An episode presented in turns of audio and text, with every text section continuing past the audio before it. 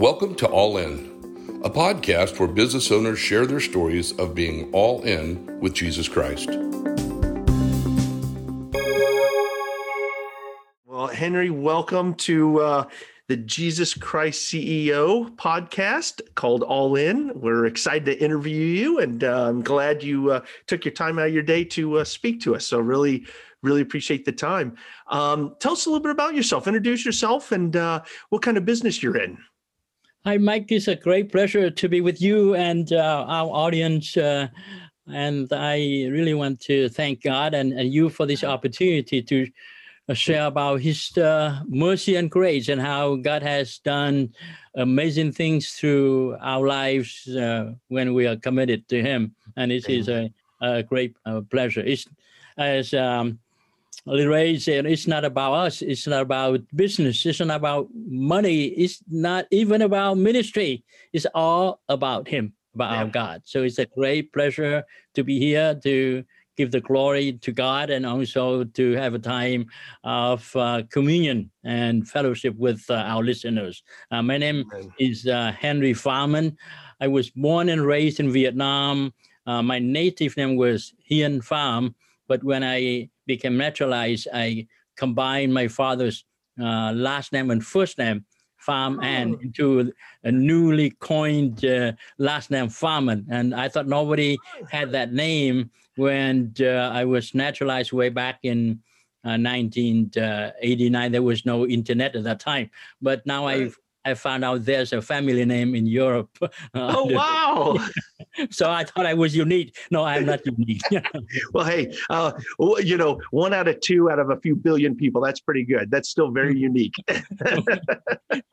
yeah, but uh, yeah, we so people, you know what? Uh, but uh, I uh, at that time only two younger brothers of mine and and me you know uh, the three of us oh, we we are only three guys in the whole world that have this name but no. That's great that's great. Well it's an honor uh, you know just uh, sitting here and interviewing you and meeting you and and, and talking with you. You have such uh, amazing story. I'm looking forward to learning more about your story as well. Um, tell us a little bit about maybe what you do currently, and then I would really like you to go into your past because I think um, you know it's it's great for brothers and sisters to hear your life story. I think it's um, I think it's a very powerful one, and and it needs to be told. But uh, but tell us a little bit about what your company's about uh, today. Yeah, uh, actually, we have two major initiatives uh, uh, that we are working on right now. Um, actually, over the last three and a half years, uh, we have been working on two things. Number one is uh, launching a bank fund in Luxembourg. It's called Philux Global Funds. It's the first ever bank fund uh, organized in Luxembourg for investment in the emerging markets of Asia, in particular in Vietnam. And it's, it's a master fund.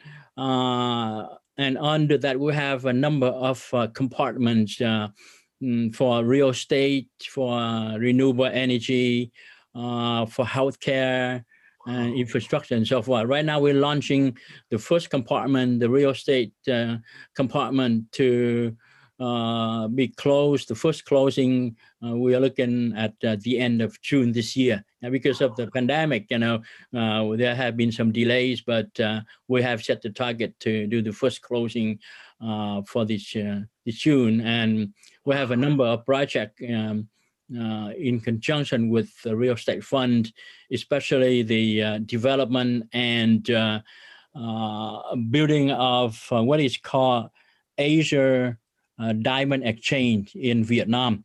And this is a, a unique opportunity. There's never been a rough diamond exchange in the Asian hemisphere before. We are the first group that that uh, are doing that. Oh, and wow. it's not it's, it's, it's not a simple thing because it's uh, it requires a lot of things. You know, we need to have uh, ample, uh, sustainable, uh, and and and uh, mm, consistent supply of rough diamond uh, to do that. And very fortunately, we're working with uh, the government Angola, with Botswana, and also Congo wow. Uh, to supply uh, diamond uh, for that venture. And then um, the ability to attract capital and more importantly, you know, diamantaires, people who who work in in the industry to come with us, you know, to to participate. And uh, we, I've been working in Vietnam the last three and a half years.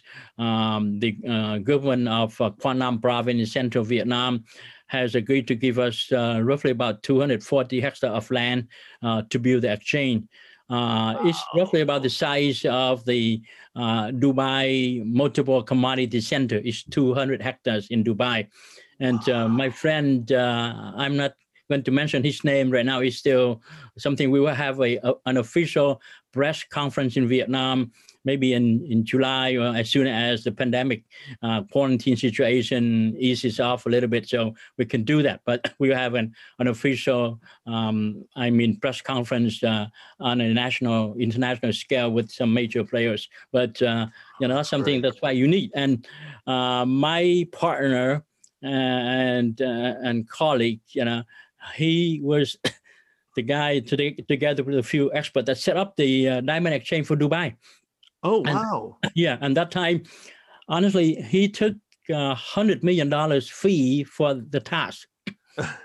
but uh, this time, Mr. Henry, I'm coming as a partner with you. I'm not going to charge you uh, fees to set up the exchange, but we'll be in it wow. together. Oh, so that's something. That's great. Yeah, and uh, I will share a little bit about that as well because it's not me. It's it's it's, it's how you know. I, I believe that's what the Lord wants to do uh, through um, through to, through what we're doing in order to uh, bring glory to him and also the resources to expand his kingdom so that's what i how i believe you know Amen. Yeah. yeah, you know, a lot of times, especially as Christian Christian business people, it's great that uh, we have a chance that we can actually change people's lives uh, and you know show them the lord at the same time and that's uh that's exactly what you're doing there. Well tell me a little bit about your road to christ. Um i'm fascinated with um you know uh, as you're younger and uh your time in vietnam and, and coming to the states uh, could you share that a little bit with uh with the uh, listeners? Uh absolutely with uh, uh pleasure honor and humility. You know, I you know I, uh, because uh, you know as a as a young boy, I, I was a, a nominal Buddhist. You know, who was born and raised into a typical uh, family in, in Vietnam, you know, there was a combination of uh, ancestral worship and a little bit of uh, uh, Confucianism and also uh, some non, nominal Buddhism. So that's that's where the the chemistry, you know. Uh, but as a young boy, uh, I used to follow my aunt to the local pagoda at least uh, twice a month, sometimes more than that, you know, to spend time reading Buddhist scriptures and uh, paying homage to the statue, and also uh, to eat some votive fruit uh, after it's uh, been uh, an offer to the to the idol, you know. right, right. At, at, least it was a treat for uh, for a young boy, you know. yeah, yeah, yeah. Young kids. It's like young even kids. church now. They look for donuts or, or cookies, right? Yeah, like oh, hey, I remember that. Yeah, that's great. That's great. But then one day, uh, I was uh, going home from school and I met uh, some GIs uh, on the street uh, near where I live, and uh, they were asking me, you know, what kind of religion and mind was I am, you know, and you know, interestingly, I read in my geography book the in my eighth grade about America. It depicted America as as the new world, as um, you know, the land of the Puritans and pilgrims. And so I say, oh, I, I'm a Puritan and you know uh, because I, oh. I want to identify myself you know with the, the new world you know because right. where, where these GIs were coming from you know. Right. Well, you're a Puritan you say, uh, yeah no I'm, I'm, I'm a pilgrim. Uh, uh, and, and, and I say what? I say well, no no I think I guess I'm a Protestant you know. I yeah. say, you believe in God? I think I, I hear about God but no I'm not you know. I have I, I have not read the Bible or anything. And right. so they gave me a Bible. I took home and just left it there you know. But uh, I, I, I thought it was it would be cool to be identify with the big league. You know, people Right. coming from the, the new world, you know, with the new religion, uh, call them themselves uh, Puritans and Pilgrims and, and all that uh, uh, stuff. So Right. but, uh, it, it was just a concept. I didn't know anything about God. yeah. And then one day, at that time, I was working as a part-time interpreter uh, for an advisor to the provincial government of Vietnam. And uh, usually, you know, I would part, would work a couple hours uh, a week, you know, and then uh, he would take me home. He would drive me back on, uh, you know, on his jeep. And then I said, "Well, Mike." His name was Mike Michael Normer. You know, he was he was the first guy that got a, a, master degree from UC. Um, LA that uh, was uh, that went to Vietnam. Among the team there, he was probably uh, the guy that was the most uh, educated. You know, so I Right. very right. respect Wow. him. You know, so okay, Mike, why don't you uh, take me to the uh, evangelical church? Uh, uh, instead, you know, I'm not going home right away. So he dropped me off in front of the church. I came in and uh, saw a young girl standing in front of uh, the parsonage, and uh, uh, I asked her, you know, uh, can I talk to the uh, Protestant monk here? He said, no, there's no monk here. You know, we- have a pastor, but there's no monk. You know, I said, okay, I like to talk to him.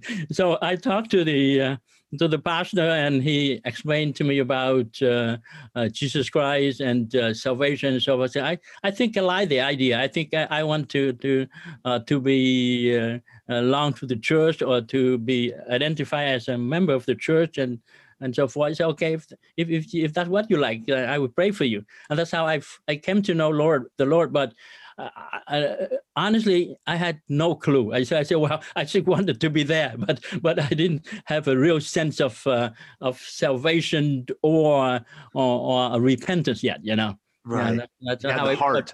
Yeah, the heart though. heart, Yeah, you Well, know. but- but that's how I, I came to into contact with uh, Christianity. You know. Interesting. And uh, did you find it, um, you know, being a, a, a more on the Buddhist side, um, did you find it easier to understand the walk of Jesus? Like in in in some cases, like when you started reading about Jesus, um, you know, and, and kind of his kindness and all that, did was it kind of an easier concept for you to to grasp coming from the Buddhist side, you think, or was it a little bit harder for you? uh, actually being a Christian uh, uh, as a teenager was a lot of fun for me. You know, I uh, found it to be uh, very uh, uh, social, uh, sociable with uh, you know the the people, the, the the young young kids there. You know, so it was a great time. But uh, at that time, my walk with the Lord was uh, still very shallow. Know, I didn't know too Mhm. much. But then uh, after working with the pastor, uh, because of my English. Uh, uh, uh, ability at that time, I helped him as an interpreter to work with uh, uh, some uh, uh, uh, non-profit organizations and also with uh, the GI to support the, the orphanage. And through the process, I began to learn more uh, about God and the gospel. And then uh, I, I began to teach a, uh, uh, Sunday school class for for the children. That's how I, I started learning about about God. But initially, it was I thought it would be something fun to to be part of. Right, right. That's great. That's great. Well, tell me a little bit about your journey uh, to America. Like, what what um, made you want to come over and and uh, come to America? What was the drive on that? Uh, let's uh, take a step back uh, before that because what happened, you know. Uh, it, before 1975, actually, I, I used to work with uh, uh, a, mission, a missionary couple by the name of Charlotte, uh, Woody and Charlotte Stemble. Uh, they are retired now. that uh, they used to serve uh, with the uh, CNMA church and were sent to Vietnam as missionaries. Yeah, I used to help him translate his sermons and would come to play with their children. So it was a was was a, a great time. And then uh, uh, they were able to uh, to get me a scholarship to go to uh, Nyack uh, Missionary College in New York uh, Oh, for my uh, uh, college uh, education. And at the same time, actually, I got three other scholarships uh, to the U.S. for for my un- university education. But um, uh, I was conscripted into the South Vietnamese army, so I couldn't go. I couldn't take any of those scholarships. So I was sent into the military school and uh, went through uh, reserve uh, officer training, all that stuff. And uh, I uh, graduated and uh, was sent to, actually, I was able to choose a, a unit as in a non-combat unit and and, and serve as a an instructor, you know, uh, for for heavy weaponry and, uh, and all that uh, stuff for for a few years. But um, you know, uh, still, uh, life was not that that hard. Even uh, in the midst of the war, you know, I was able to choose a a, a safe unit. You know, there was no battle involved or anything. You know, but right. after the fall of Saigon, when the, the communists took over the country. I was very scared because I didn't see any future, and I was concerned that the communists uh, uh, might uh, retaliate, you know, um, and would be a very difficult situation for me. So I I left with a friend of mine and said, okay, why don't we go to an island and from there escape to Thailand by boat? So both of us went to Phu Island and uh, actually i was asking him uh, he was in high school together with me and then uh, uh, he went to uh, uh, to medical school and got drafted to the military medical school. Oh, and wow. so we met each other uh, in the training center. I said, "Ha, we are both here." I thought I would have been in the U.S. and would he have, would have been going to medical school the normal way. But so we met each other. I say, "Well, I, I don't know if uh, people would call it faith, you know, but uh, we are here." And yeah. so. So after the fall of Saigon, I asked him. His name is Moore. I said, Moore, what do you think? Would you like to be a minister uh, in a communist country or a you know, laborer, a worker in a free society? What do you think? I said, I would rather be a, a worker in a free society. It's okay. Why don't we go to Phu Island and escape to Thailand together? And I said, let me think about it. And then the next day I say, I say, I told him, you know what? Whether you go or you don't go, you know, I, w- I would like to have you with me, but I'm determined to leave, you know, with or without you. So, so if that case, I will go with you. And both of us got arrested, you know, and and, and put in prison, and you know, and they were sent to a solitary cell, actually a, a twenty foot container, and each of us, you know, we only had like uh, like twelve, I mean, sixteen uh, or 18 inches to uh, to lie down on, you know, and uh, wow. yeah, and then we were sent uh, from there uh, to the uh, regional prison in Can Tho province, you know, because at that time, and they, they kept us there for about three and a half years, you know, and because, um, and one day the integrating officer, Mr. Sun, called me up uh, to, uh, into his room and he said, uh, you know what? Mm, uh, I'm going to be transferred out of here, but I want to conclude your case.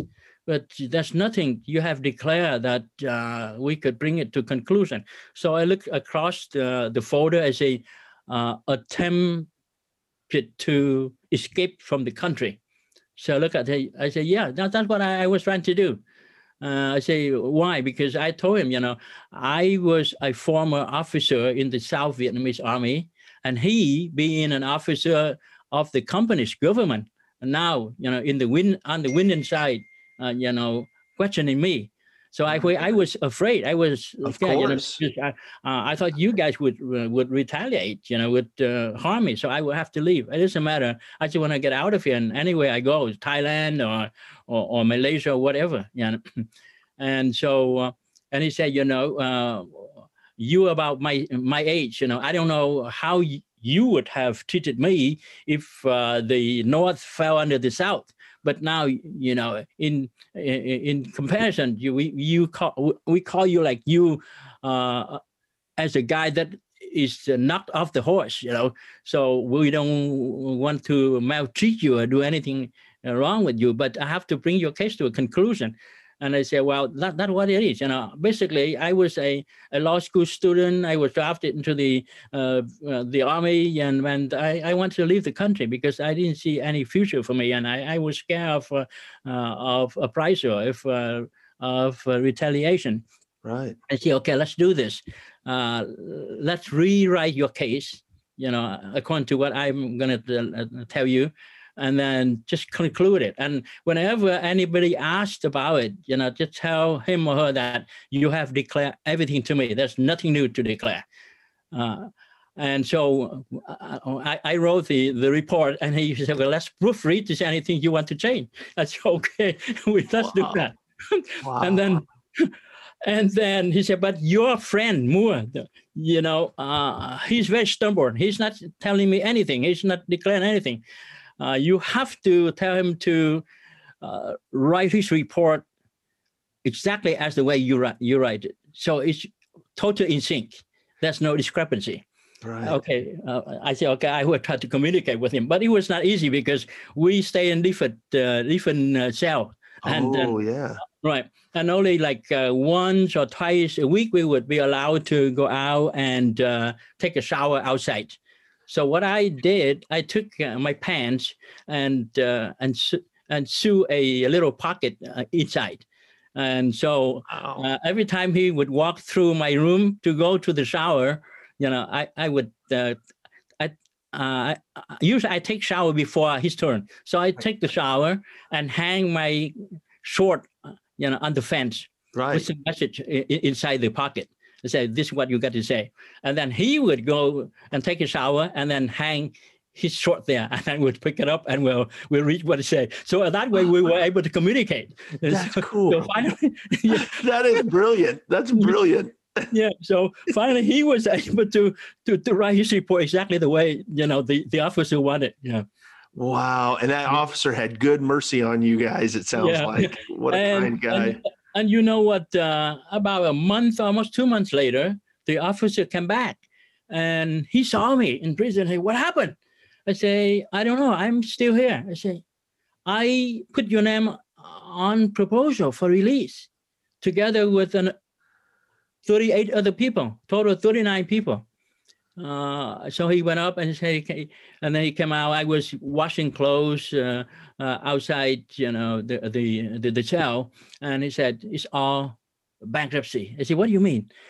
They threw out all the names on the list, including your, yours, because there was a defector, the guy who used to belong to communists and then and then he he, he joined the South Vietnamese and now he considered a traitor. You know, so they, that guy they're not going to let him uh, him out. So none uh, would be let out on that list, including your name. so I say, okay, I will talk to my successor, Mr. Mene, uh, to get you on your your next release uh, list. But time went by, nothing happened. And then one day I was chopping firewood in front of uh, uh, the uh, the ward um, because uh, uh, for the prison. And then uh, another officer, actually his name is Mr. Ngô Wang, and he he went out, came out and called, yelled at me, say, "Hiền, my my my Vietnamese name Hiền, come in and fix the power in my room. It's all dark." So I said, "Oh yeah, yeah, I, I come right away. I come right." Away. So I took some pliers and stuff and, and went after him. And inside his room, he, he, he closed the door and turned on the light. You know, light, there was power, electricity. I said, what's wrong, uh, sir? He said, there's power. I said, no, it's not the power. This is what I'm going to tell you. I'm going home for uh, the Lunar New Year's uh, holiday for about a week. Um, and I know you're here by yourself. Nobody comes to visit you. Nobody sends you any gift, anything. Uh, you know, outside of this place, I would have call you my big brother. But here you have stand, you know, three meters away and say, yes, sir, and all that stuff. And, you know, it's just a, it's just a routine. It's it's just a drill of the prison. So please, you know, don't uh, don't don't don't don't get offended because that. But you know, I follow you. I watch you very closely.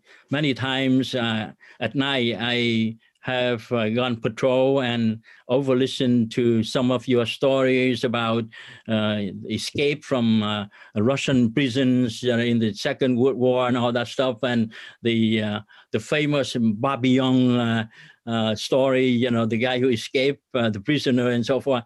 It's amazing. But you know what? Lucky for you. It was I that listened, o- overheard the story. If somebody else heard that, they would have put you in solitary cell a long time ago. right. I said, wow, I didn't know. That. So I, uh, and I said, and you know, the reason I'm calling you in because I'm going home. And uh, so uh, for my uh, portion uh, of the holidays, I got two packages of cigarettes and six bottles of uh, soft drinks. So I want to invite you to have a smoke with me and also have a drink with me. Oh And- wow. And so he said, okay, stay here. I'm gonna go and get some ice. So he went downstairs and get some ice. You're in prison, and you you wouldn't have something like that, you know. Yeah, not at all. no. So I you know, I I was so moved. So I I just grabbed him and embraced him and said, Brother Wang, thank you so much for being so kind to me. Yes. Uh, you know, like this. Yeah, I really appreciate it. And he said, you know, uh, when you get out of here, I tell you, I I was in in college too, and then because of some uh, accident, you know, I got involved, and then so I didn't have anywhere to go. I had to to go to the uh, run into the jungle and join the communists, and now I'm I'm part of them. You know, I cannot leave, but uh, there's no future for you here. When you get out of this place, uh, it's better that uh, you go to another country. Wow. Yeah, and uh, but he told me, you know, uh, brother Ian, when you get out here, don't look for me. Uh, it's not good for for either one of us. Just know that there's someone uh, in this country uh, right now in this prison uh, that uh, cares about you and thinks very highly of you. Yeah, Wow. Yeah. I, I've never met in, uh, either one of them, you know, since uh, uh, I got back to Vietnam. But I have to look them up uh, uh, sometime. I, I've asked for some people, but You haven't should. to, to find them yet. Mm. what a blessing you know there's kindness everywhere you know there really is uh, that's wow so what what happened next what how, how did what happened next, you know, actually, um, during that the three and a half years in, in prison, you know, I was rethinking uh, and sort of like re uh, assessing my faith in God because in in the prison, all you heard was about things about Marx and Lenin and about socialism, communism, and and, and all that stuff, you know. And uh, I thought, you know, maybe I uh, I heard or I got to know God, Christianity through some American missionaries, and uh, they, they they could have come in to work uh, under subterfuge uh, as a CIA agent. Who never know, you know? And so maybe I I was just. Uh, um, uh, being enticed, you know, to to to join a faith that I re- never tested out myself. Uh, so, mm, mm, in prison, you had nothing to read but things about about socialism and teachings uh, of Lenin and uh, uh, and all that stuff. And um, at that time, I happened to read a book, The God Fly, by an English author, translated into Vietnamese. And in the story, it talked about a guy by the name of Rivarez. That guy was a, a young man and he joined the uh, revolution and reformation movement and was uh, arrested and put in prison. So the commander of the prison called him up and say, Rivarez, you know what? I have the power to release you, to get you out of here. Uh, and if I let you out of here, what would you do? And I say, I would return and kill all the rats. What do you mean by all the rats? You know, you guys are the rats of this society. You know, you have your job is to keep me and, and and hold me here or even kill me. But my job is to kill you and change the society. And so he will return to his prison cell. He he, he did not uh, get the offer to because uh, you know he, he said uh, he would continue to fight. right So I, then he tried to um, uh, to to leave the cell and to escape from prison. Uh, but prior to that, what happened? Uh, when he was at home, his mother always tell me, "Son, when you grow up, the best thing for you is to be a clergy, to be a priest." And I said, "Oh yeah, of course that's something I want to do because you know uh, you have the Catholic faith or that." And one day he came home and overheard a conversation between his mom and and the uh, and the priest, the bishop, and he found out that he's the son of that bishop. oh And he said, "Baloney! It's all lies. You guy, even mom, you've been telling me lie all these years. It's garbage. I don't believe in you. I don't believe in society. I don't believe in anything. You know, that's when why he he left and joined the revolution movement. Wow. Yeah. And so um, at that point, you know, he tried to escape and he was shot to death. But at least I, I was thinking about this guy. I said, well, at, at least this is a guy who is, I mean, courageous and bold enough to stand up for what he believes against everything, you know, even though he could have love in safety and become a normal person, but he chose to stand up for what he believed. Mm-hmm. And um, uh, in some of the books by uh, uh, Engels and, and, and Lenin and so forth, yeah, especially a book by Engels, said, you know, sometimes you have to do, it's like a bondage. Yeah, you cannot break away from uh, unless you break it against your own heart. Right. And I and I think, well, maybe this is the time I should break away from that bondage of Christianity, you know, because I've, uh, yeah, I, I, I think I've um, uh, jumped on the bandwagon with other people, but I have never assessed it, you know, have my own head above my shoulders, and it's it's about time. Mm-hmm. So I almost gave up on God. Yeah, I say, well, and and and this young man, he he left his home and uh, joined the, the, the revolution. And he uh, the first night he went to bed.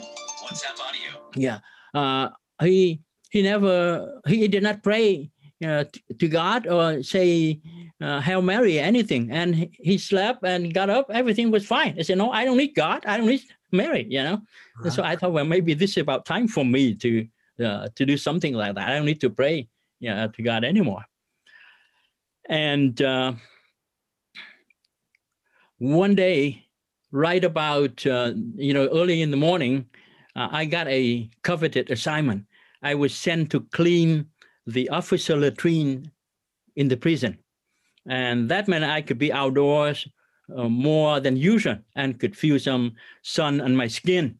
So I was cleaning the tree, the latrines while I was doing that. In that, I saw some paper which had actually been used as toilet paper, and I picked it up and noticed it has re- writing on it in English, uh, something for me to read because I, you know, I, didn't have any other thing to read, you know. Uh, right. Uh, so I wiped it off and tucked into my shorts and and went back uh, uh, to my cell. And that night, um, I pulled the, the the broken pieces of paper out, and it was from the book of Romans, chapter eight. Wow!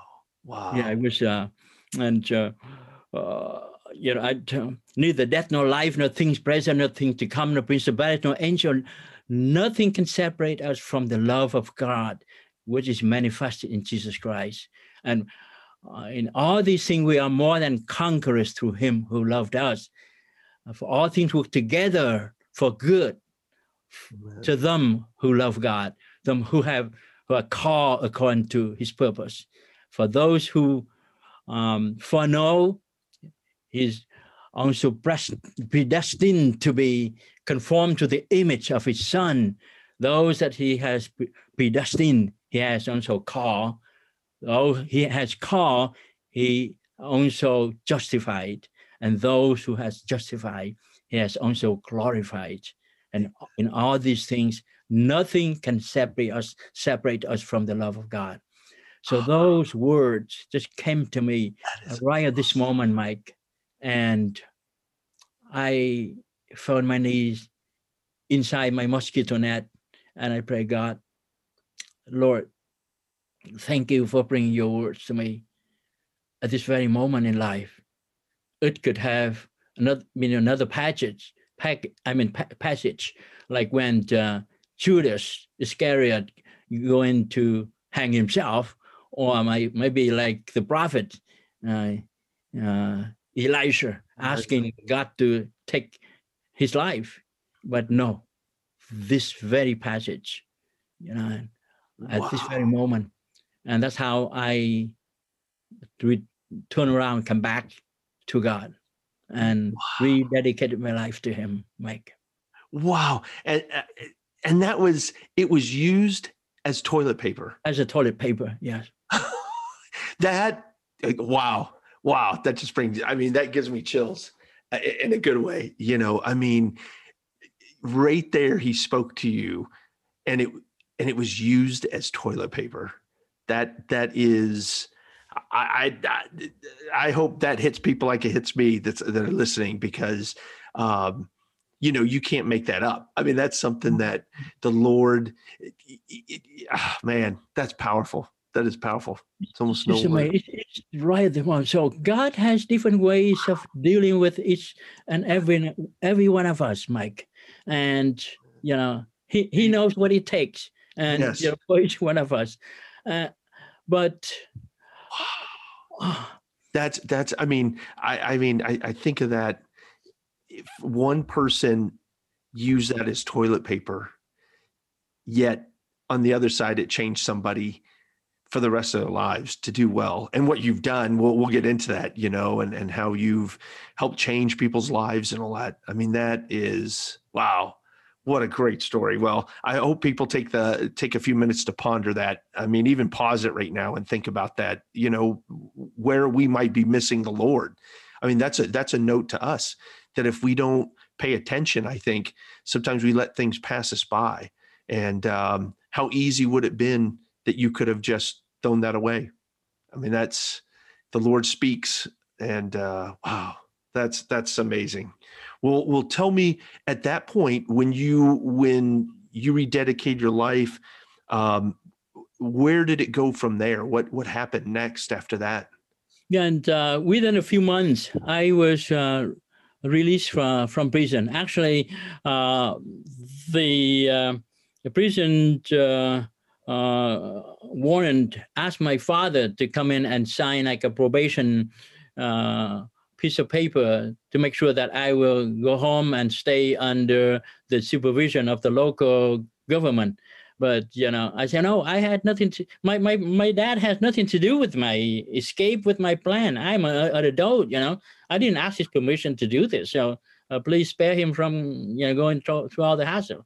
Right. So they kept me for there for a few more months, and they said, well, tell your father come in and and write this that piece of paper to guarantee otherwise we're not going to let you go so i eventually had to have my father come in and write that piece of paper and, and guarantee with the uh, prison authority so I was released. But uh, as soon as I was released, I, I told him, you know, Dad, I'm a grown-up person right now. I don't want you to be responsible for all these things. You know, I'm so sorry for this.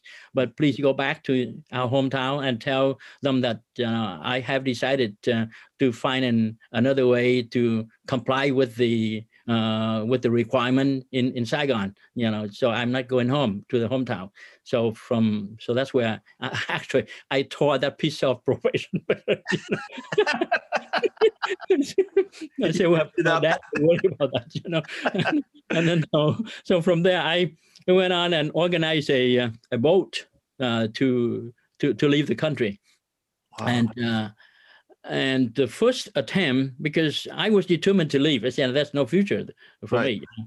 So uh, it took about probably about uh, almost almost a year, uh, not quite, but I was able to organize a boat, uh, and uh, together with uh, 38 people, we went to the open sea, almost international line, water line, all to be only to be intercepted by the company's patrol boat, and they shot at us for about two or three hours, and one bullet went through our boat. So we we got to surrender, otherwise we we might be killed. So we, right. we surrender, and then they took us back uh, uh, to uh, uh, uh um, I mean to, uh, the land, and then um, I was back in prison again.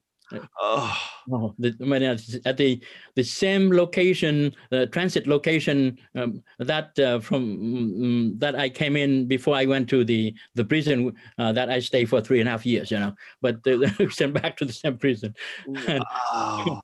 and, and um, I, uh, I was trying to to escape, and then they uh, they caught me and they put me back. And then so what happened? Uh, luckily there were a few guys that uh, had been successful that night and when they took us to land some of them escaped so uh, so we, we we dump everything on those guys you know those guys that were responsible for organizing all this we just follow them you know right. so uh, it, uh, yeah, it's uh, because of the time limitation. I'm not going to go into all the detail, but I, I, I almost made some very drastic uh, decision at that time. Uh, but uh, fortunately, I didn't do it because it could have meant very, very dire consequences if if not successful. You know. That's and right. Then, right, and then so so they kept me there for about a month and let me go because that it was overcrowded. The prison were overcrowded with a lot of people that escaped, and they couldn't find the main guys. You know, we they thought we were just uh, following the the other guys, so they let us go. You know, right? Yeah, and then the last uh, we we tried uh, several more times. You know, and uh, it's all uh, abortive, not successful. And then the last time, what we did, what I did, we. Um, I met a, a lady uh, who was one of the nieces of the late uh, president of South Vietnam, President Phan Khắc Sửu. And uh, I was driving back and forth between Saigon and the Mekong Delta and met a friend of mine at a coffee shop and he introduced me to the lady. And the lady was trying to leave the country too. But uh, I myself, I could not own a boat uh, because I had prison record and also was a former officer in the South Vietnamese Army. The Communist government would not let me own a, a boat uh, whatever kind of boat, you know. Right. So I had her register the boat under her name, and I worked behind the scene as a mechanic to get organize everything, you know. Right. And, uh, and uh, one time there was a, a guy who was a second in command of the police post, uh, and he came to onto our boat. He said, "Oh, this is a great boat. Would be great. Uh, I mean, to sail overseas, you know, to and I said, well, I said, we have no intention. We, we, we're just a fish and, and a tugboat. We organize this as a tugboat to right. haul gravel and grain for the government. We have no no intention whatsoever. So then, uh, but I, you know, I, I wore to just, uh, I'm in dungeon clothes, you know, dirty mechanics. Uh, I'm in a tie, you know, all the time. It goes all the time. So, uh, but but the guy tried to to, to pick information, you know, to get uh, to provide uh, get information. So right. he said, you know what? Before I joined the communists, you know, when I was a high school student, I had a, a godfather who was a uh, a, a colonel uh, in the U.S. military when he was here in Vietnam, and he's back to the U.S. now. You know, even I'm a police officer, but if I get to the U.S., I think he will adopt me. And, you know, and all that stuff. You know, I said, uh, so he tried to see if I would say, "Oh, yeah, that'd be great," you know, but I didn't say anything. You know, yeah, yeah. smart, smart. and then, and then. Uh, when we were organizing the, and then we we organized the boat. It, it was very powerful uh, boat as a tugboat, you know. So we uh, we signed an agreement with the government to hire two barges to haul gravel uh, from a, uh, a, a stone quarry uh, to the harbor to build a new harbor there. So we had the reason to take the boat right to the harbor, you know, from there just to the right. open sea. Yeah, wow. but it's not good. Along the road, you know, there by, I mean, dozens of uh, patrol uh, stations. You know, right? Not easy to to to go go past.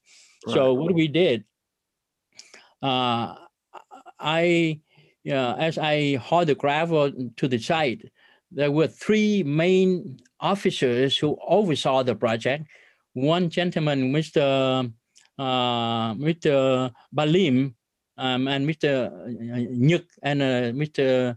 Uh, Kim, three guys. Mr. Nhuk, he's the the head, uh, the, the, guy in command. He okay. he was trained. He had been trained in Russia, you know, and came back and oversaw the project. Right. And Mr. Lim was trained in in in China. He yeah, he's the second in command.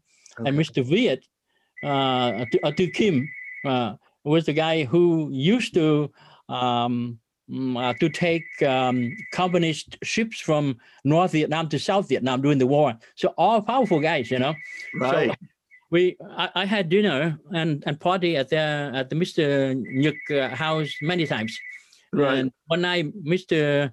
Uh, to, to come, uh, a consul called Kim, he he asked me, he said, "Tell me the truth. You know, are you doing business here, or uh, you have any plan to escape from the country, or what? You know?" And because uh, you know we use the the boat and tuck and, and carry gravel for that site and i say uncle look you know i'm making good money you know um, you know I, am doing fine i have no reason to do to, to go anywhere to do anything right and, uh, but so i i was afraid because i think he was oh, reading something Yeah. Yeah. So that night I went back and stayed uh, in the house of Mr. Uh, Mr. Balim, the second in command. And I I looked at him and say, Uncle Lim. I call him Uncle Three. You know, he's he's, he's the third in the family, so I come to Uncle Three. Say, Oh, uh, Uncle. Three. Yeah. I tell you what, you are an officer in the North Vietnamese government. I was an officer in the South Vietnamese army. But now the war already ended. There's no future for me here. And when when Mr. Tu come asked me at the party uh, tonight, when we were at Mr. Uh, uh, um, Mr. Nhuk's house, and he was asking me, you know, whether I wanted to leave the country or what. I told him a lie, but I tell you the truth. I have no business here. I've been doing this, just trying to find a way to get out of this place. Mhm. And he said, "You know what? I can put you in in in, in jail right now. You- Why you're saying that?" I said, "No, I, I know you would not do that. That's why I'm telling you the truth, Uncle. Uh, I need your help." And I say, "If that's what you're saying, then I will help you."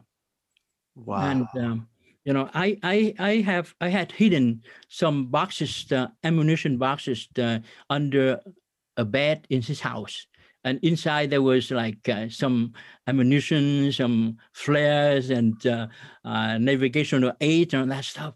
And I've been trying to carry those to the harbor site, know, but because of the patrol post, I cannot, I couldn't. And and I, I say, you know, uncle, you know what? Under your bed, I put this thing over the last few months, but it's you know, I didn't tell you what they were, but you know, those the stuff I need to take to the harbor. Uh, I, I could I couldn't do it, and and they say, and all of a sudden he stood up and put his pa- his his uh, uh, hands in his pockets and walking in the room and looking up into the ceiling and whistling. I said, "What are you doing, Uncle?" I said, "I got to find a way to take this thing out there for you." And I said, all of a sudden, my burden has become his burden, you know. yeah. Yeah, and then so he said, "Okay, I know what to do. I will call the sheriff, Mister Nam Thang, tomorrow to have lunch with me. I will ask him to take them uh, uh, out there for you. Uh, tell him him that it's my stuff."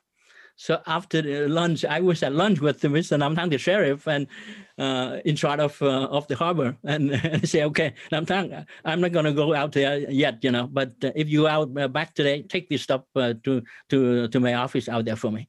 So the guy took everything out there, you know, for me, you know, and um, then then Mr. Uh, Mr. Um, uh, uh, Balim, the Uncle Three, and said, it's, it's not safe enough. I have to show you everything. So one day he said, okay, let's go out and buy some seafood uh, to throw a party. So he, he got uh, a speedboat with the uh, Coast Guard patrol guys and the boat and so forth. So we all took off and went out uh, from the harbor, you know, to, to, to a site. And he was asking those patrol guys, you know, I'm wondering why a lot of people got caught when they tried to escape from the channel here, you know uh, especially those who, who try to escape from the country. Uh, And those guard, you know, just say, oh, because there's a, a sandbar on the other side and this side, you know, around 11 o'clock at night, you know, we, we go out to sleep, we don't care. But people are scared. They don't, they, they, uh, don't dare to go close to the to the post uh, to the to the the, the post post they try to go to the other side of, of the river mouth and they got stuck and that's why you wouldn't have to do anything to capture them you know Right. Right. and so, so, so, so the, the uncle was blinking his eye at me. Said, "Mm," so, uh, so, uh, so, so I went back and said, "Hey, you see, you, you know the secret, you know, right? This guy, they don't stay up that that late, you know. So past twelve, they go to bed, you know. You, you, and also don't go on the other to the other side. Right. Right. Yeah, yeah. And then, and they said, but that's not safe enough. You, you got to, to spend some money. Uh, you have to hire a professional unit to guide you to the channel. I know the guys with the Navy. We, if you pay them some good money, they do it for you. I said, Uncle, I don't mind. Let's do it. So he arranged a meeting and then we agree on the terms of what. So on the night we were about to leave, now, of course, the signal was we would, uh, they would light their lighter twice, and we would respond by lighting our lighter three times. So the Oh. passcode would match. So we Right. know that it's they. So they will follow them. We will follow them out. But you know what, Mike? That night, before uh, the time to to pull out and leave. Uh, uh, early in the evening, all of a sudden, out of nowhere, there was a boat that came and dropped anchor close to our boat, right at the river mouth. So we didn't know if it was a, like a friendly boat or maybe a a, a, a secret or undercover uh, Right. patrol boat from the government, you know. so it was about time to put but we didn't dare. We, we said, okay, if if it's friendly boat, fine. If if if a undercover boat, they would capture us right away, you know, and everything would be, you know, our whole plan would be destroyed. Right, right. Everybody would be captured, you know. so while still thinking about what to do, three communist guerrillas soldiers boarded our boat and pointed guns at us to say, "What are you guys trying to do? What Oh, are you, wh- why all this commotion?" And and actually, I had to tell a lie. I said, "Well, we're not doing anything. Yeah, we're preparing to pull the boat out so that uh, tomorrow, when the tide is up, we can uh, uh, uh, go back to the quarry." Um, right at that moment, uh, the naval patrol boat and a guy boat came to the scene, and they lighted their lighter two times. We respond three times. They did a couple of times, and but we couldn't move because because of these uh, uh, soldiers. Yeah, yeah, yeah. And so they were yelling at us, it's time to go. We cannot wait for you anymore. And so what I did, I asked son, one of the guys, he's a pastor now in the, uh, near San San Francisco. I said, son, Really? Which uh, the, the guy, the one of the guards that were on the no, boat? no, no, no, no, no, no, he, no, his son, you know, one, of the passengers, you know, and, you know, and Wow, said, gotcha. he's a Christian. So I said, son, why don't you take a empty gasoline can, uh, can and swim to the naval shi- ship and, and tell them that we are in trouble. Tell them to go upstream for about half an hour and then return. If everything is safe, then we go. Otherwise, just forget about the plan. Right. So we did that, and then so the the naval uh, ship uh, uh, took off the opposite uh, direction and went upstream. Yeah. So uh, and then uh, these soldiers again was um, I mean stomp their feet on on the floor and yelling at me, and at that time, Mike, you know what I was thinking. You know, I was the main person behind all this plan. If I got arrested, it would mean I will have to be in prison at least three to five three to five years, no less. Right. So quietly, I bowed out my head and prayed to God say, Lord, I've been trying to be self sufficient. And, you know, Lord, I want to get out of this place.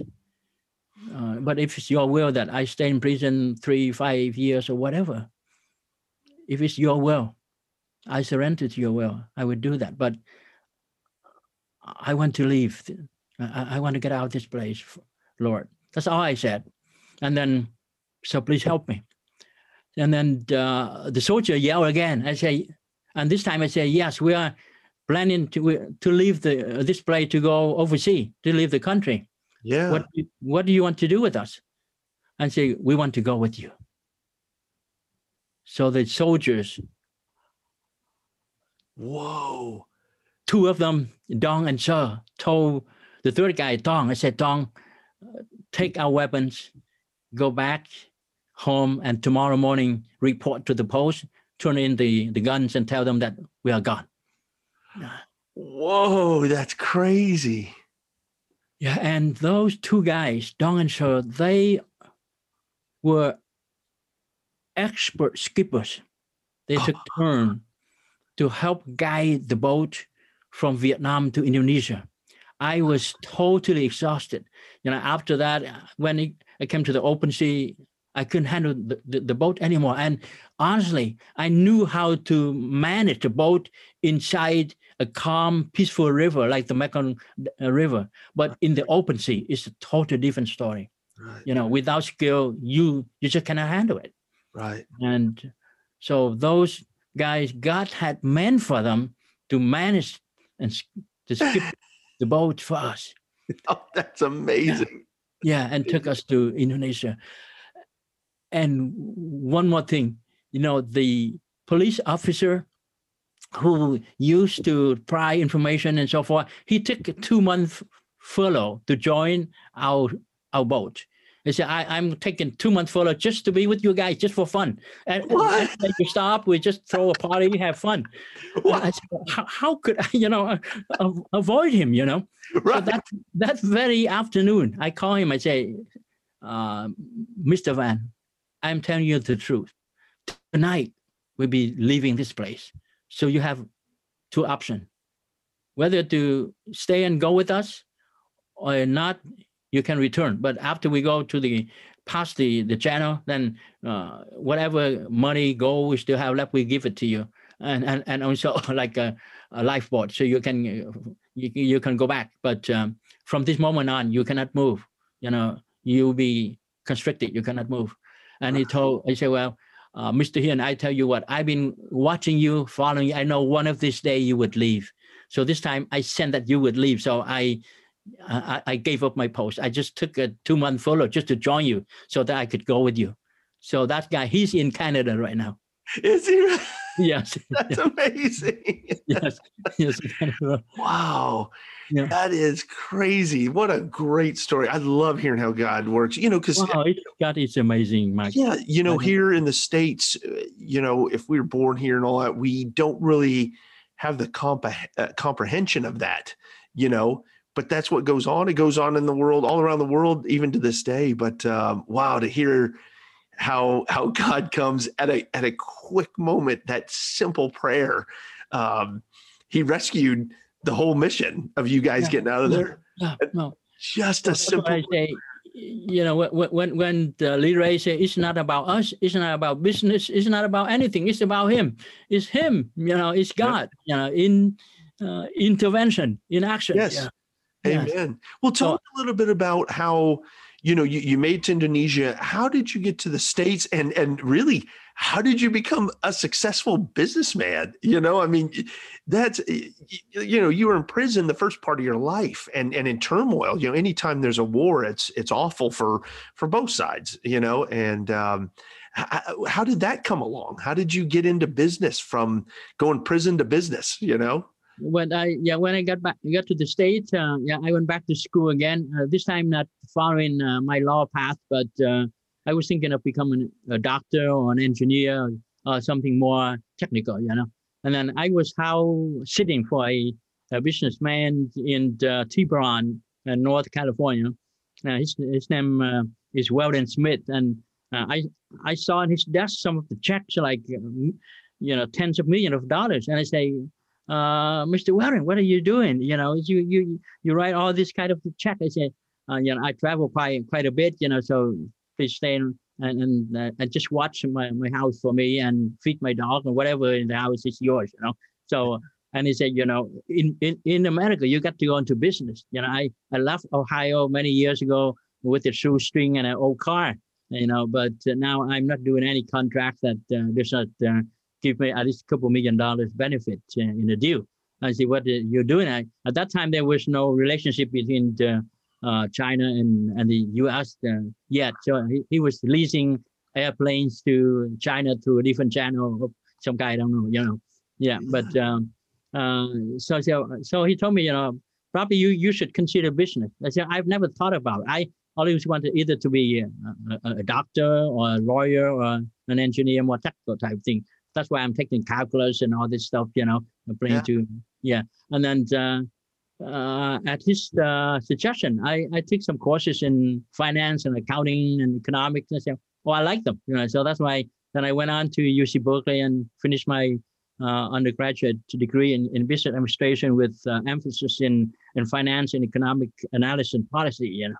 And uh, yeah, and then uh, yeah, we we started some business, and I went on to to take um, the um, uh, advanced uh, management uh, program at Harvard, you know, and also some uh, uh, executive executive education classes at Stanford, like uh, um, merger and acquisitions and uh, uh, advanced management uh, college and all that stuff, you know, and uh, Wow. yeah, and um, uh, yeah, and then I went went on to um, to start a uh, investment banking firm, uh, uh, asset management, security brokerage, and, and, in Orange County, and uh, that's how I, I got into business to begin. that is amazing. You know. Yeah. Well, you know, I, I love it. I mean, that it, just such an encouragement how God can turn things around so quickly and and in amazing ways. I still can't i still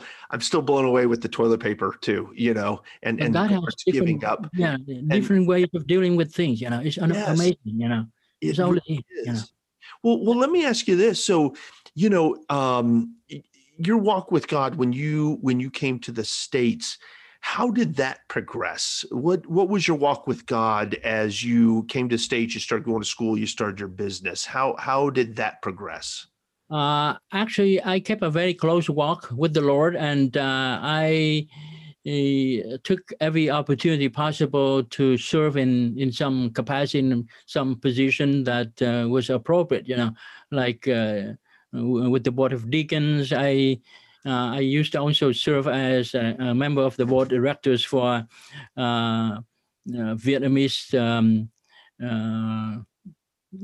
in Christian Fellowship worldwide. I, I serve as a uh, on the board of uh, EE International for a while.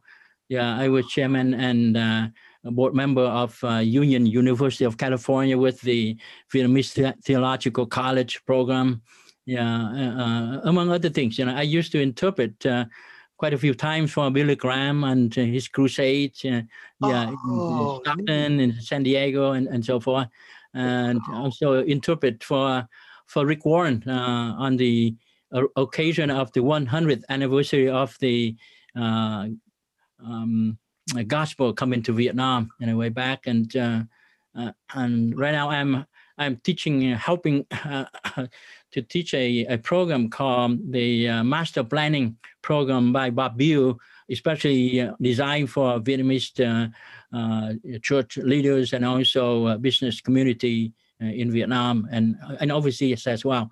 but honestly, Mike, you know, what happened when when I was a teenager, at one time I was moved. I so moved that I wanted to give my life to God as a preacher of the word but things have changed over time. And uh, at that time, my, um, a very close friend of mine, consider my big brother, uh, he passed away a few years ago. But at that time in Vietnam, uh, uh we both went and met with the president of the Vietnamese uh, Bible College, Mr. Ong Van Nguyen, and uh, to, to, to, tell him that you know I, I was interested in in going to the Bible college. And I say, uh, you're still young, you have many opportunities before you with uh, potential um, uh, uh opportunities to study abroad and, you know, go to uh, get higher edu- education and all that. And so, you know, in hindsight, you know, in his position, he should have said, okay, go to Bible college, study God's word. But he didn't do that, you know. So I sort of follow. And then when um, when I was at UC Berkeley, I took a course in in public finance and met with the the professor uh, Van Lu, uh, Francis Van Lu, and uh, and and she said, you know. Uh, Henry, you have such a kind heart. I, I don't know if business is right for you.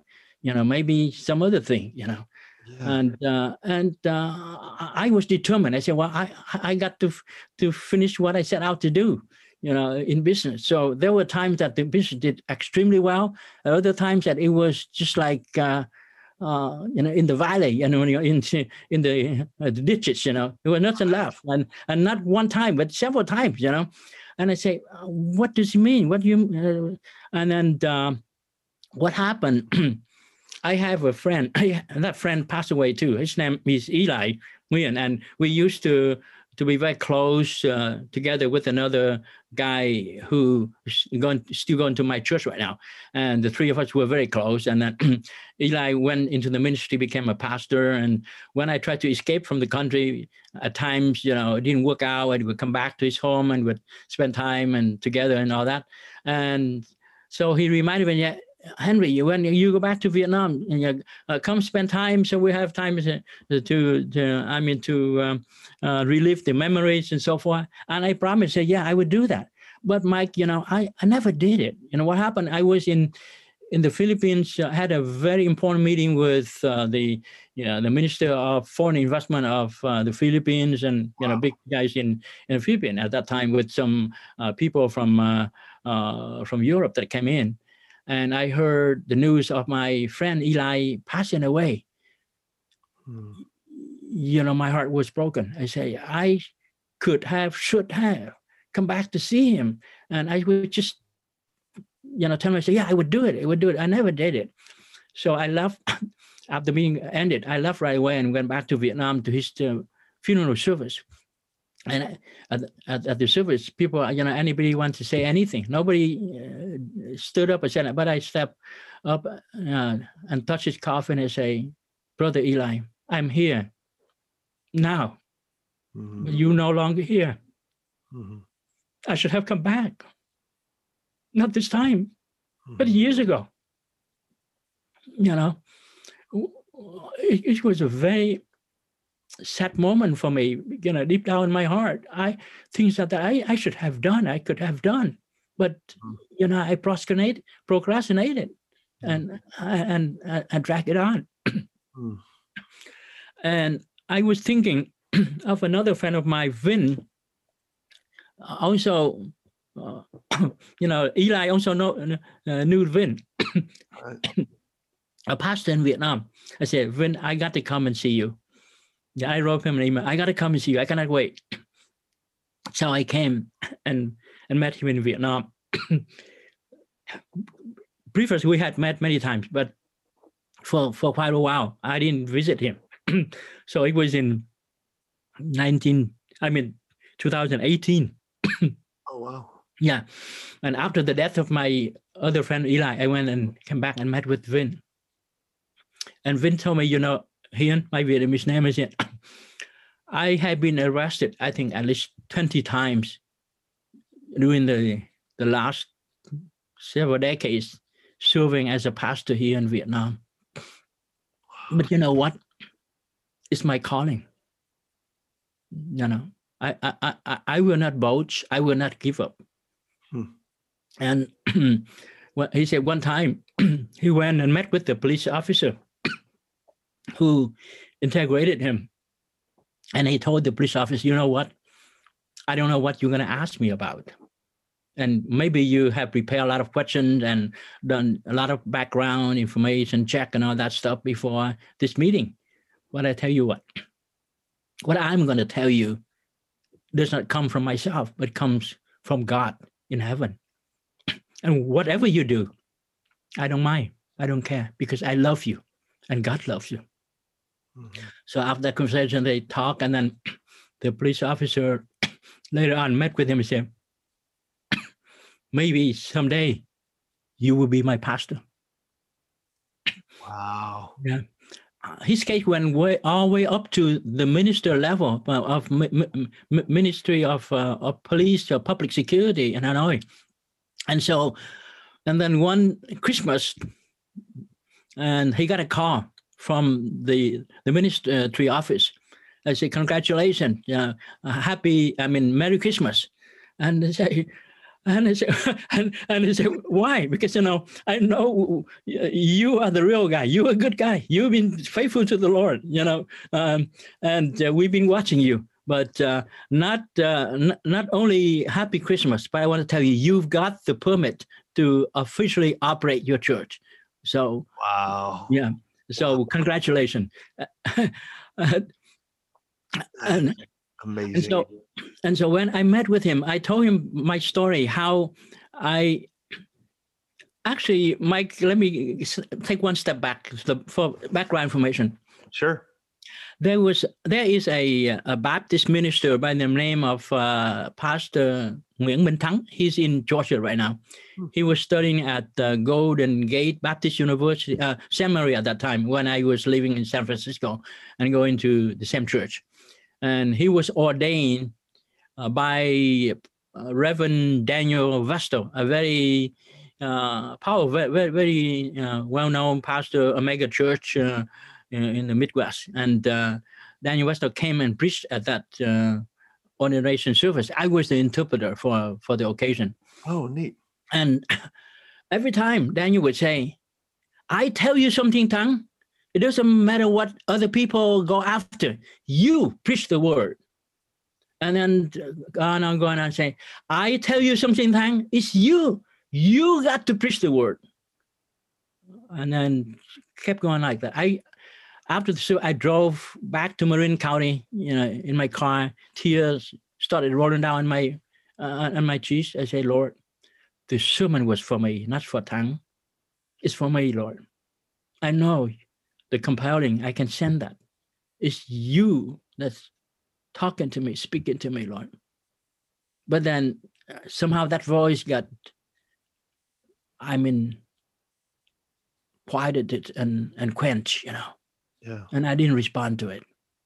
And when another time I was also interpreting for another pastor uh, at Saddleback Church, Mhm. uh, Pastor Lynn, uh, and the preacher said, "I servant of God, a man of God, got to have a mandate, had a mission, and all that stuff." And and I said, "Well, what is my mission in life?" After that, I went back and same thing, it's same reckoning. I say, "No, this this sermon is not for Lynn; it's for me. What's my mission in life?" Hmm. And um, Wow. so it all came back to me. And uh, one time I was at a funeral service at Rose Hill. A respected pastor passed away, and uh, my father-in-law at that time I was not mar- uh, married to my wife yet. He was at the service. I was there too. So I was sitting inside the chapel, overlooking Rose Hill. You know the valley underneath, white clouds hovering uh, in the sky. I said, wow, what does it mean? What is all this about? You know, what I'm supposed to do with the rest of my life. Hmm. Now a dear pastor just passed away, a life that has just fought the good fight and kept the good faith. But in the end, what does it mean to live? So that's why when I come back and met with Vin, I said, Vin, I tell you what, I gotta give my life to the Lord to be to be a servant of the Lord. And you know what, Mike? After three and a half years, you know, the diamond exchange is a big thing. It's the biggest venture of any kind because it's going to be comparable to the one in Dubai. Wow. It's not small. It's, it's, it's that size. We have all the support, everything. But so many times came to a point where, you know, it could be like an eagle ready to fly or like a dead bird that could be will vanish, you know, Right. Right. in the ditches, you know. So it came to a point uh, then uh, when I gave up totally and surrendered to the Lord. I said, Lord, it's all yours. Mhm. If this is meant to be, it's yours. Mhm. If you don't want it to happen, it's yours too. But my commitment to you, Lord, I'm yours. I'm totally yours. If anything and everything. And you know what? At that very time, I got to uh, to uh, learn about what Leroy was doing with the CEO Institute. So I signed up and went through the the courses. I gee, perfect timing, perfect. I mean, the com- compelling, the nudging, you know, it's, it just came at the right time. And so, so when I decided to say, well, if uh, the Lord wants me to just stop uh, and forget about the diamond exchange, that's fine. I, I would, it would mean I would have lost all the money, my money, family, friends, and investor money and everything in it. Yeah. But if he wants it to be, to happen, then it's all, all his too. That's how I came to a sense of perfect peace, Wow. total surrender in Him. So, you know, Amen. so I you know it's it's uh, i mean I, I love that story i mean it's it's just something that how god keeps speaking to you and whispering and you know what i really appreciate i, I love how humble you are um, but you know so many times people think that okay i mean i, I even me, I don't know how I'd react if I got in prison and I got out and I came to America and all of a sudden now it's like, okay, well, I'm a super strong Christian because I went to prison for the Lord and I did this and and all that. Your humbleness is amazing to me. And and even you keep searching and you keep saying, Lord, what am I going to do? And so many of us don't do that. I'm guilty of that it, it, throughout my life too. It, it took me many times, like you did. Sometimes you're like, all right, Lord, what am I doing here? Um, so, and I, I love that even after all this time, the JC CEO group meant something to you, like you No, saw something in it. Yeah, that definitely, definitely. I, I, I really love yeah what uh, Lee Reyes and and his team have been able to put together. Is and I, I'm going to invite some of my friends to to join the program. Yeah, because uh, uh, this can can can can be a big change, and especially about being an authentic disciple. You know, and yes, the habitual um you know, uh, i mean committed self-sacrificial lifestyle abiding uh in the living person of christ and Amen. honoring jesus christ and his preeminence you know right. and the, the yeah the communion the the union with the the uh, father the son and the holy spirit on a daily walk it's just so powerful it's just it's great you know It is, and I, I, I one thing that it, one of the many things attracted me to, uh, to JCCEO group, um, was really like his, what he's teaching or what it, what it came from, and through his life, it, it guides you to say, what is Jesus asking you to do? You know, it's Right. not like this book or whatever, and you're going to come to the same conclusion he's got. No, it's a, it's what is Jesus telling you Yeah. to? Yeah. Um, if it's okay, um, Teresa over there at JCCEO Group, she sent me your your covenant, and I wanted to just read that on here real quick, if that's okay. yeah I'd love to have you comment on it, and um, and just for listeners, I I just I want to emphasize that this is from a man that spent time in prison. You know, you guys just heard it the the story um, of his walk with Christ, and and I just love that this could come from somebody so passionate that um, I, I love it. You know, this this is somebody that's still so passionate for Christ. Um, it's almost like you're a new Christian. You know, so so I love this. It says um, today, November twenty eighth, twenty twenty.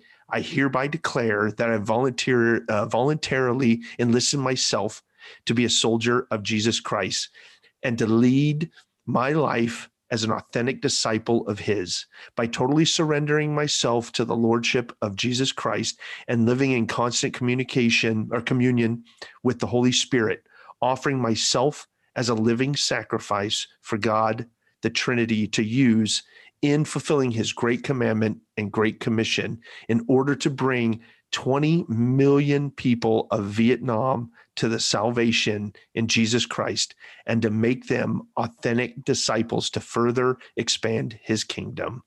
Amen. that's my dream that's my dream and my vision I love it.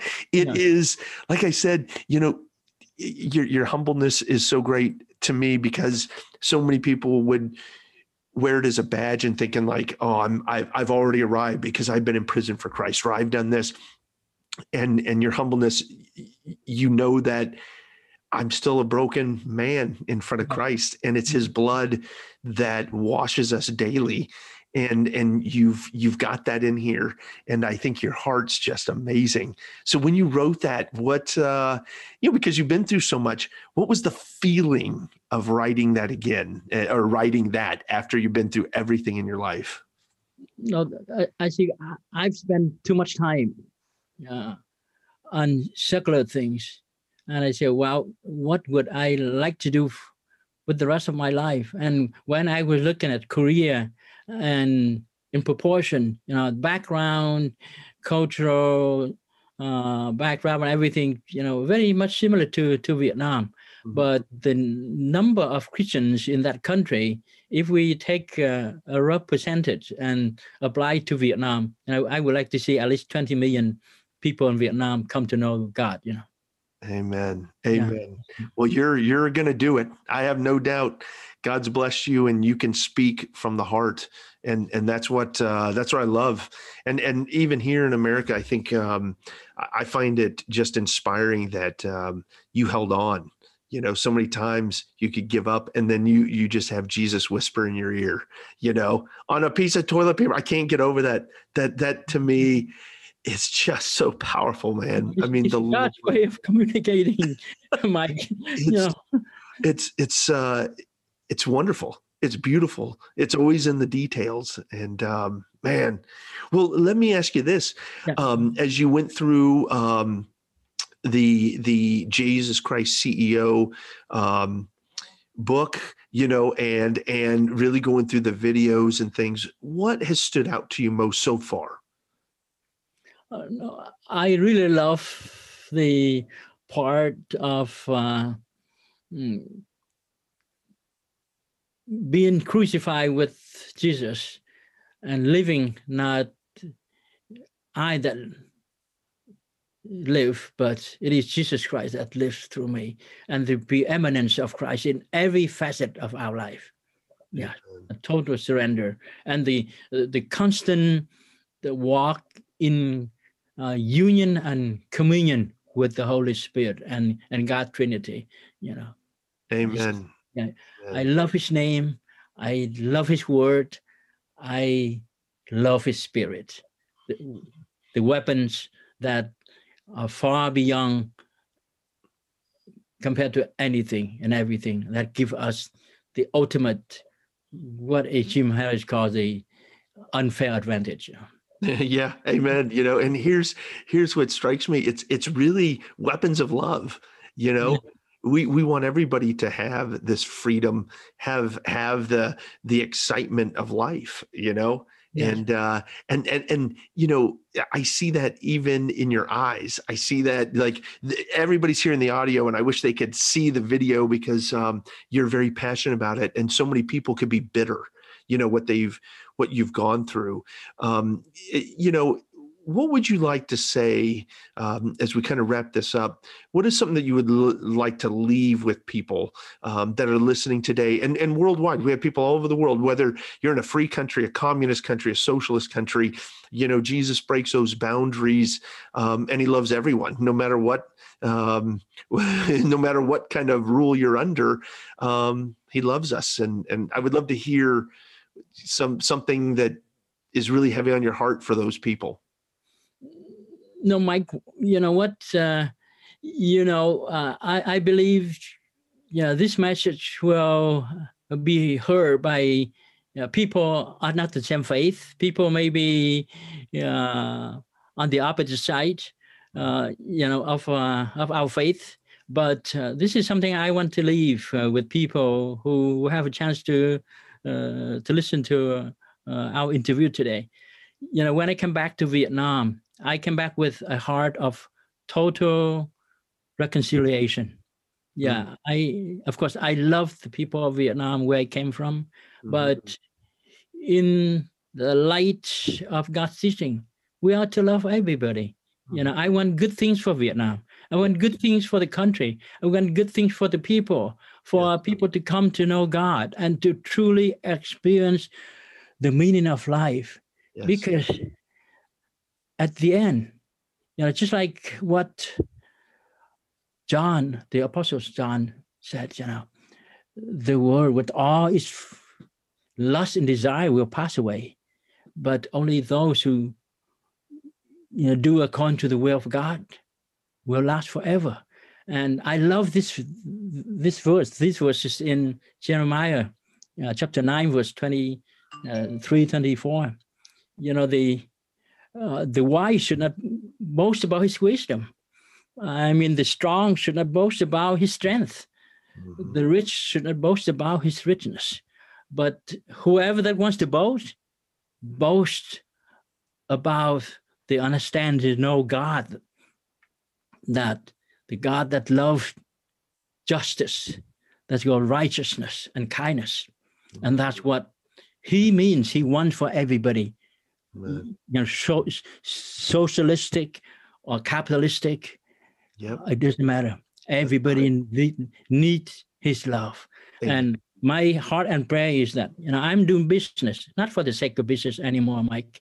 Yep. You know, it's about time for us to bring the treasure from the other side of the spectrum to the storehouse of God, so that we can serve and fulfill His purpose for for the salvation of many, and nothing that mean anything. Just like Billy price said, you know, the, the best gift that anybody can receive is salvation from God.